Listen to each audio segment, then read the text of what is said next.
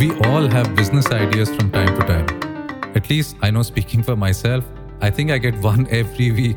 When we think of it, we convince ourselves that the market is too crowded or there would be no takers for yet another shop, another consulting firm, yet another podcast, even.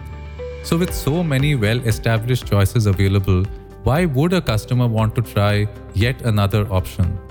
And yes, that may be true in the broad sense, but who says you have to go broad?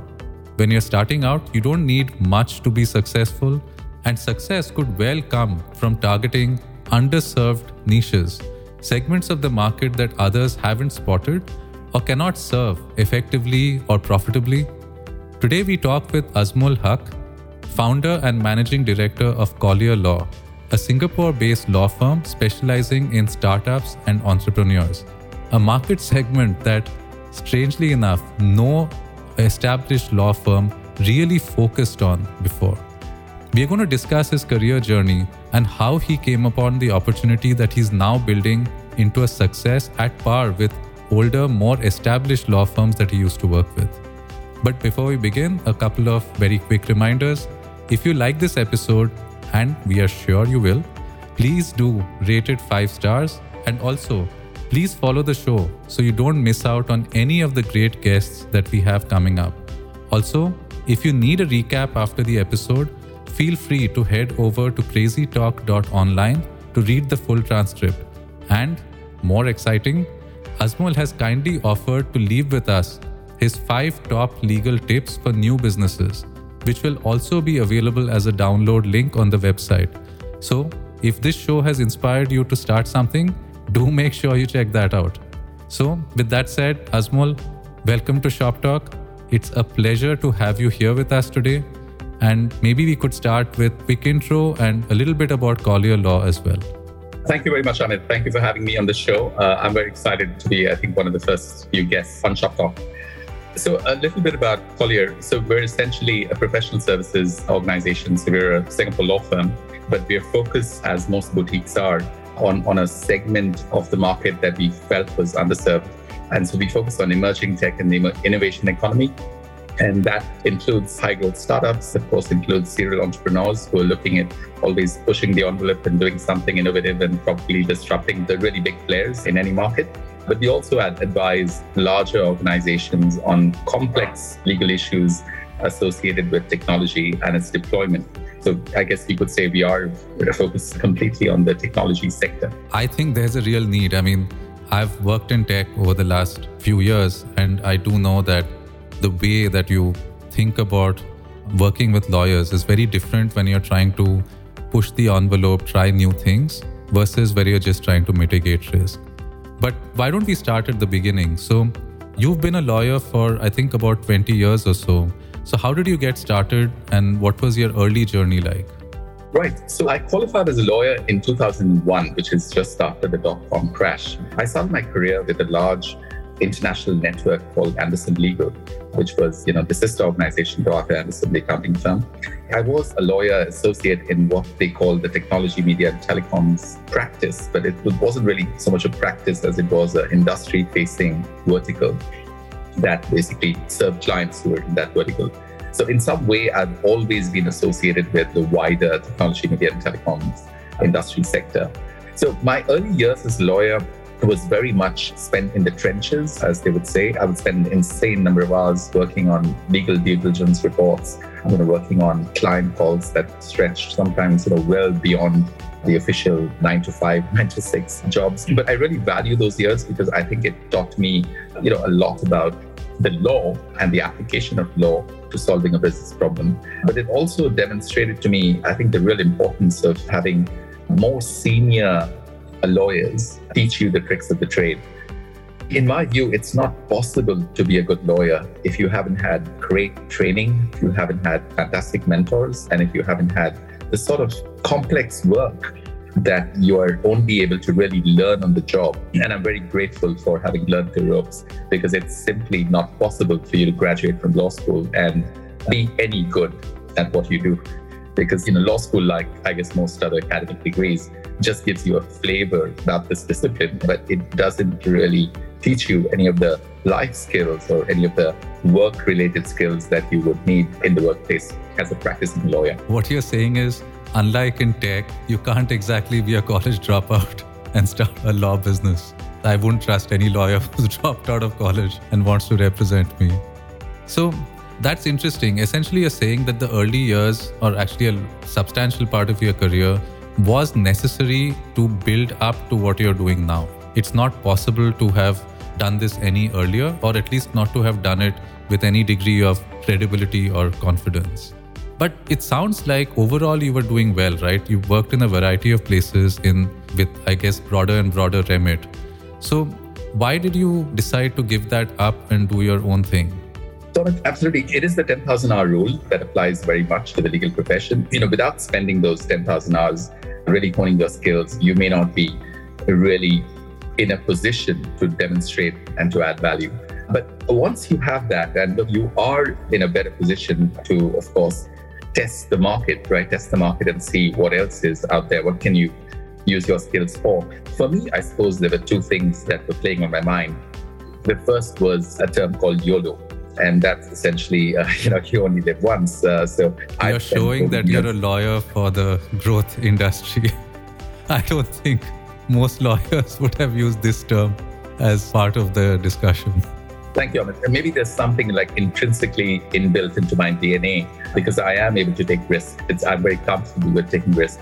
And when I realized that I'd finished 14 years and I could see the next 14 years, you know, very clearly, I knew exactly what would happen. I was already a partner at that point in time, so it wasn't a case of, you know, me, me I suppose, going up the ladders anymore. But it was just a very different type of future that I wanted to try and foresee for myself. And that necessarily involved being an entrepreneur. The legal services business is high risk. The ability to scale is not very easy. The ability to create a niche in the market and really monetize is dependent on a lot of things because we primarily rely on human talent and the ability of that human talent to solve problems for their clients that have a commercial impact. We are obviously very constrained in terms of what we can do. So the principal problem really in me taking a chance with things is that I didn't want to leave the law. I certainly enjoy advising and being creative with legal issues and trying to find solutions. So I was certainly not looking to do, do a tech startup on, I don't know, on home sharing or something like that. But I did realize that it couldn't be what you said, I mean, is that do it on your own. A lot of people associate you're doing your own thing with or you're a, you know, you have a side hustle or you sort of, you know, a sole proprietor, you're doing something, you know, really with, without a lot of substance. I didn't want what I did next to be a cottage industry, if I may. It had to be very credible organization that had the substance from day one. And this means everything. It means everything from having an office in the CBD, in the Central Business District, to registering and being licensed as a law firm law being a profession, we have a lot of regulations that surrounds what we do. So all our lawyers have to not just be registered, you know, we pay subscription fees to the Law Society, we need to have continuous professional education, and of course we have to get insurance.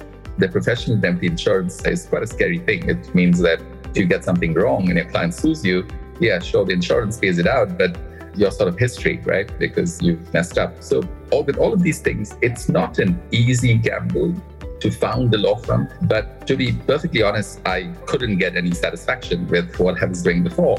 So, you know, to solve the problem of purpose, what were you doing with the next 20 years of your career? I decided that I must found a law firm. And it must be more than just me. It must have many full time employees at different levels. It must have infrastructure, you must have technology licenses for Microsoft Office 365 and you know everything else. And then you must have a website and you must be a fully functional business from day one. So that was the big decision. It was simply not possible for me to say, all right, I'm going to do this on the side for a month or a quarter and then see whether it, it works out or not. That's a really interesting point because for many kinds of businesses, you can start small on the side or, you know, like some microscopic thing and then if it proves value or viability, then you kind of go into it whole hog. But you're right, as a lawyer, you can't exactly be advertising on, on Upwork or Craigslist, you know, trying to do something on the side. So you're right, you had to take a real plunge, not just dip your toes in the water. So, first of all, what was the idea that you thought you could commit to in such a big way? So that's a great question. I mean, the primary market opportunity that I saw was to be trusted counsel, you know, trusted advisor for this group of people who were very underserved, you know, at least at that point of time in 2015 when I started law firm. And this group was essentially serial entrepreneurs, really smart tech folk who knew exactly what they were doing in terms of developing technology that could disrupt incumbents and you know, grow those companies into unicorns. But clearly, they had never dealt with a lawyer before. You know, they had never had occasion to uh, you know deal with a lawyer in the way that large MNCs often have. You know, in-house teams for everything from legal to to compliance and you know marketing, etc. So, and I thought that that also needed somewhat of a different mindset and a different approach when you dealt with those clients because they were not instructing lawyers based on budget. Two large MNCs would hire the largest law firms in that country simply because it demonstrated a sort of robustness, right? And simply, it didn't work quite the same way with entrepreneurs because I think with entrepreneurs, it was more a question of gaining their trust and gaining their trust in a way that told them that I've got your back as your advisor. So go ahead and do what you need to to disrupt the world because we're going to be by your side. And I think even more importantly, we're going to be at your side in a way that is supportive and is going to be mindful of the fact that you're early stage company that is not able to afford probably hundreds of thousands of dollars in legal fees every year. And that's a very critical part of the business model that I had to evolve because very clearly we had to be viable financially.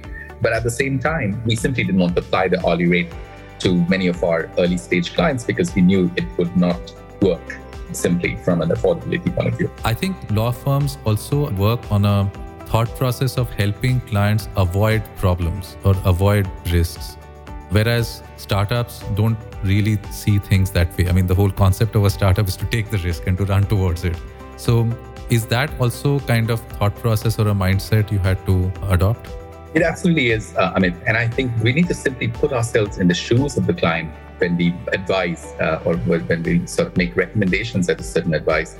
Uh, because we have to keep in mind that the client really, you know, whether it's a large multinational corporation or whether it's a high growth tech company, the client isn't really interested in the legal merits of our advice if it was not commercially feasible for them to do what they are trying to do. It does take a different mindset to say, hang on, this is what you're trying to achieve. And here's the current regulation on the topic. And maybe there's a way in which you achieve what you're trying to do without flouting the law, without maybe even affecting the current legal prohibition or a regulation. And that's the creativity. That's about as creative as you can get, unfortunately, as a lawyer. But that's the part that really, I think, brings me back every day to my desk. And that's what really drives me and gives me that sense of purpose every day. So essentially, that's the niche that you found, right? Which is for this group of clients, they're looking for solution oriented approach like how do i get this done versus how do i avoid getting into trouble? I mean it's the two together but the second is not the primary and only concern. It's more about business outcome. And so the niche that you figured out was that these people need somebody who can partner with them to solve the business problem versus telling them why it couldn't be done and the second thing is you wrap this in a logic of we can't do hourly rates because that's not going to work for these people. So we're going to adopt a different pricing model. So what was that different pricing model?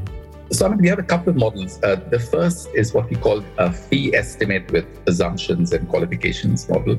Because we've done it hundreds of times, we can tell you exactly how much that costs.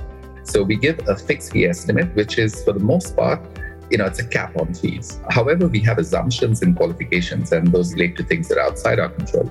And so the client, you know, has on a very transparent basis, actually a lot of certainty as to the amount of fees that would pay. So that's one of the models. The other model is where it's called the retainer model or the prepaid hours model. And effectively with that, the client knows that we're on call. You know, the client has the comfort of knowing there's always a team at Collyer Law that is looking at their business and the sort of issues it will it will anticipate, and they agree a certain amount of fees on a monthly basis.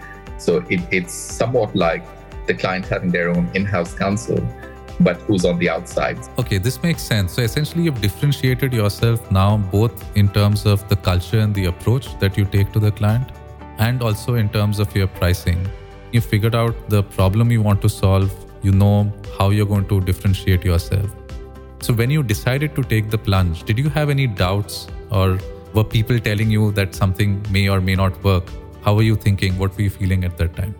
Yeah, so to be perfectly honest, I never had doubts about there being a need in the market for something like this, or for that matter, a doubt about whether I truly wanted to do this.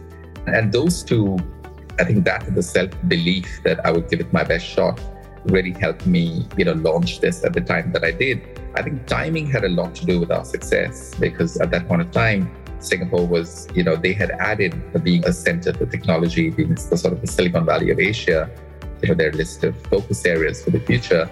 And very clearly, we were in a position to move fairly quickly because, you know, we were a smaller organization, we were nimble, you know, decision making was quite quick. It was made on my breakfast table, effectively. So all of those things really prompted me to launch this very quickly. But I also have to say this, I mean, for future entrepreneurs and especially entrepreneurs in professional services, is I think you do need to have almost, you know, a poker player's mentality with going all in because you don't win big if you don't go all in. And I can't reiterate this enough. I mean, I literally set aside a year's salary for the family, you know, got a wife and two kids and some furry animals in the house. So I had to set aside a year's salary to make sure that I didn't kind of go back on my entrepreneurial journey. And when I did that, and I said, look, now we're financially secure, at least for the next 12 months, and after which I can take a decision on whether to continue or not. But for this period, I didn't want to have that, you know, those niggling doubts that is this really going the right way? And that mentality is extremely important for entrepreneurs. I feel if you really need to succeed in a big way. Yeah, I think this is really good input, Azmul. Essentially, I like the poker player analogy. You don't really know what's on the other side of the table, but you have to go all in anyway. But you can mitigate the risk, which is what you did, which is look, I mean, for a year at least I'm covered, and then we'll see after that. So I think a really good insight. So let's move on to the first customers. So now you've decided, you've gone all in, you're ready to go. So how did you get your first few customers? Yeah, so professional services is very much a word of mouth based industry. Uh, we get a lot of referrals from former clients. Sometimes they're intermediaries who work with us on related aspects of transactions, and on M&A, work on financings, etc. Very often, it's people in your extended social network who maybe have a good sense of what you do, you know, based on how you've had yourself out. So I never called myself full service lawyer. I think when, when you do that, you you sort of limit your identity because people don't have a good idea of what you do, and unfortunately, their idea of what a lawyer does may be quite influenced by Boston Legal or one of those shows. So I make it a point to really be quite specific about describing what is it that I do and what the objective is effectively. So, our objective is to help high growth technology companies that are going from idea to exit navigate legal issues in the most cost efficient way. And that I think has a really clear message, you know, put out there. We're not in the business of professional services because it's just a way to make a living. I probably know a lot of other ways in which I can spend the next 20 years of my career. But the reason I'm doing this is, you know, truly we want to make a difference to the fortunes of this early stage economy. Uh, and it's the early stage economy today, uh, but they might be the giants of tomorrow. Uh, they might be the largest companies on the NASDAQ in the next 15 years. We want to make sure we play a role of enabler, a role of ecosystem builder uh, with this technology innovation economy that is being built out in Singapore, and Southeast Asia. And, and we just simply want to be known, you know, very good at what we do in helping that part of the economy grow to succeed in a big way. So you're trying to do something where, first of all, you want to be an established firm, not a solopreneur, right? So you need multiple people. And these people all have to be tuned towards working with startups, which is a very different mindset from maybe what they've been trained to do. So, how do you find good people? And being a relatively small law firm, and at least initially a law firm with hardly any brand name or brand recognition, how did you find people and how did you keep them and how do you can continue to grow? So this is probably the toughest part of my job. I mean, how do I attract, retain, and you know continue to inspire the human capital that we employ? Uh, so what we've tried to do is we've tried to build a sense of community, build a sense of you know collegiateness, and a sense of you know really being being friends outside of work and really helping you know each other with our broader life goals right to an extent i mean we certainly can't do what large multinational companies do in relation to this but i'll give you an example i mean if we know that one of our employees is somebody who likes you know a social catch up once in a while and you know would love to get a beer somewhere we try and make sure that happens with a senior member of the team or it happens as a group where the whole firm goes out and you know probably has an evening out somewhere there's a lot more possible pre-pandemic. Um, you know, we would actually do a meal every quarter. Uh, we would do biannual corporate events that involve things like laser tag, doing a, a, sort of amazing race Asia treasure hunt that we would do on our iPads and you know go all over Singapore trying to find famous monuments and putting together clues. So we did lots of fun stuff like that to build that sense of community and that sense of, you know, we care about you a bit more than just how many hours you put in at work. But I think the single most important thing is probably the sense of purpose as well. We're acutely conscious that millennials need more than just money. And therefore, the sense of purpose for us is the same as the sense of purpose that I had when I founded the firm, which is we're not a social impact company, but we are using our skills and our training and our education as lawyers to make that social impact happen. And that, that social impact is really by having tech companies you know, really grow and scale, they are in a position to transform the way we live. Well, I can't think of a single large tech company today that hasn't fundamentally affected the way in which we do things. And that to us is the sense of purpose that, you know, actually you're doing something very exciting. You're not doing something that, you know, everyone who's a lawyer in the legal market gets to do because, you know, we catch them young. We work with these companies pretty much from the time they incorporate we're often a sounding board uh, for them as they strategize their plans, at least. Uh, and we grow with them. Literally, we kind of seen them. I'll give you an example of the company that we took on in 2019 when they were raising a very small seed round of, of barely $500,000. Two years later, they're a unicorn several times over. And that gives us incredible sense of satisfaction that, you know, we had a role to play for sure. Without question, we had a role to play in that growth in such a short period of time. And actually, this also means that you probably have to be quite in touch with their industries, right? Or generally the tech or startup industry in general. That's absolutely right. I mean, I, think industry knowledge is critical to what we do. So we encourage all our lawyers, particularly the junior lawyers, to build that habit, you know, into their daily routine, if you like. Listen to a podcast, listen to uh, an audiobook if you need to, or read about it I've started subscribing to The Economist since I started the law firm because I realized it's quite important to actually know what's going on with many industries that you know you may not directly deal with, but there is very often an impact that your client faces. And I'll give you a great example. We had a client that was in the travel tech business and who was essentially an aggregator for, you know, not just a holiday, but a holiday and a trip around the pilgrimage. So they had a large market in the Middle East, you know, relating to travel that is made for the Hajj. And they were at a fantastic point in March 20, I would say probably about December 20, 2019, truly probably on the path to being a unicorn in terms of the valuations that they were they were receiving. But unfortunately, with COVID, you know, which was well, the first case of COVID was in December 2019, but by the time it was March, it was really, you know, the writing was very clearly on the wall that travel really would not be an industry that could boast those valuations. And so having that happen and having that, you know, being able to navigate that from the point of view of the founder, I remember I received a call that the founder was very worried about whether he should raise the full amount of capital that he was raising or should he hold back because, you know, surely a, a fundraise later would be more valuable. And I remember telling him that he should actually raise as much money as he could at the same valuation because there was a big chance that COVID would affect you know the travel industry. And as it turned out, I mean that was that was probably more business related advice than legal advice. But it's extremely important for us as lawyers to be aware of what's going on in the world in geopolitical tensions, whether it is you know an industry breakthrough at a, at a particular patent that's going to that, you know, revolutionize digital health.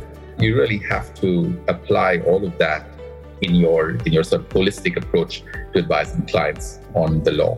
Yeah, that's right. You probably saved that platform. if they'd under raised, I don't think they would have lasted through like two years of this. Okay, so I think this is pretty cool. If effectively, all of this that we've just talked about is about how you differentiate, how you find the best people and keep them, and how you get customers. So now, you know, those are the basics, and it sounds clearly like you all figured it out on the way and fairly early. What are some of the other challenges that you have, let's say right now, in running the business? Yes, I think life's never perfect. So while we've, you know, had, I think, a fairly good run in the last six years, you know, we've advised on more than 450 different legal matters for more than 250 clients in the last six years, and many of them are repeat customers. I think where we see a potential challenge or threat is from you know international law firms that have offices in many many countries and then obviously are able to afford a far more broad-based legal service. So I would equate us to being a speedboat, you know, at this point of time, which is, you know, very agile, is able to go fast, and you know, probably looks good at what it does, but it can't navigate the open seas as well as probably a larger vessel. So we're probably looking at a sort of legal joint venture or a merger or combination with a large international law firm that would enable us to, you know, continue to do what we do well in Singapore and as their Singapore office but at the same time, you know, have that network of offices in many other parts of the world. Many of those centers, you know, could and you know maybe tech centers, centers for tech and innovation in future. And that definitely helps us, uh, you know, with the network effect, where a lot of the work that we do now that is relating to cross-border legal issues. I'll give you an example. We advise a digital health company in an acquisition of a, a business in the UK that has a lot of contracts with the NHS and surely we would not be able to do that, that type of transaction without the appropriate legal advice at the UK level, which meant that we needed to engage with firm in the UK for that. So hopefully when we're in an international law firm network, we're even better positioned to help our clients who are Singapore headquartered companies expand overseas, you know, grow organically or in organically in other parts of the world and be really joined up in the provision of legal services on a global basis. I think that makes a lot of sense, especially because the clients that you support, I mean, the natural behavior of such clients, especially tech, startups, etc., is to grow. And that means geographic expansion, maybe business line expansion, and so on. So, so what you're saying obviously makes sense. Work with other partners so that you can continue to support them on a bigger canvas.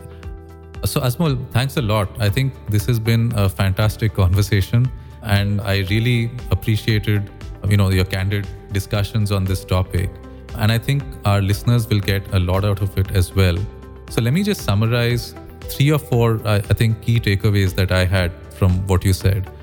Number one especially in the business that you're in and i'm guessing this is the case for many many service businesses you need to first do it for a period of time before you can claim to be an expert and that expertise is what is going to let you do it on your own. So therefore you know take the time to learn the business build the credibility also build the client you know potential future client base or referral base. So that's point 1 point 2 is that in every sphere i think or every market however crowded or kind of well established it might seem there is a way to stand out. And you picked one way to stand out and that's worked very well in, in your favor.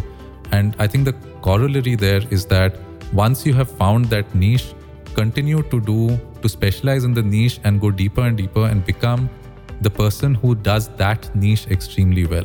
And you've innovated, you know, your business model, the way you deal with clients, your entire approach to kind of supporting that niche, which other people obviously will struggle to replicate. The third thing I think you said is that once you have committed or have made up your mind, you need to commit. So go all in. Maybe you should have a safety net like what you set up with your one year of savings. But essentially, you need to go all in. You can't be doing this stuff half heartedly, in definitely in your sphere, and again, in many, many service businesses. Then I think I also appreciated as a fourth point the way you continue to innovate in other areas. So, how do I keep my people? How do I innovate in the field of, let's say, HR when it comes to law firms and keep people interested, motivated, and make your company a different and more interesting place to work for millennials or people who are looking for something a bit different? And similarly, staying abreast of new technology, new trends, etc. So, continues to be on that innovation sort of theme. And finally, I think you're saying that your journey so far has been great. I think it is worked out much as you wanted, but to expand further in future, you are open to the idea that you will need to work with other players. It's not as if you must do it alone forever. This is as valid a way of expanding as any. That's right. That's a great, Sabri. I, I couldn't have put it better. So thanks a lot, Azmul. I really appreciate you being here with us. And for everyone who's listening, thank you so much for tuning in. You will find the show notes at crazytalk.online and also a link to Collyer Law in case you'd like to learn more about Azmul and this fantastic company that he set up, and a link to our, or rather not our, my tips would be useless, but uh, Azmul's top tips for startups and new businesses. Do remember to subscribe, follow, and if you liked this episode, please leave us a five star rating. We would really appreciate it. So thanks once again, Azmul. Really a pleasure having you with us. Thank you. So we were Azmul and Amit with Shop Talk. See you next time.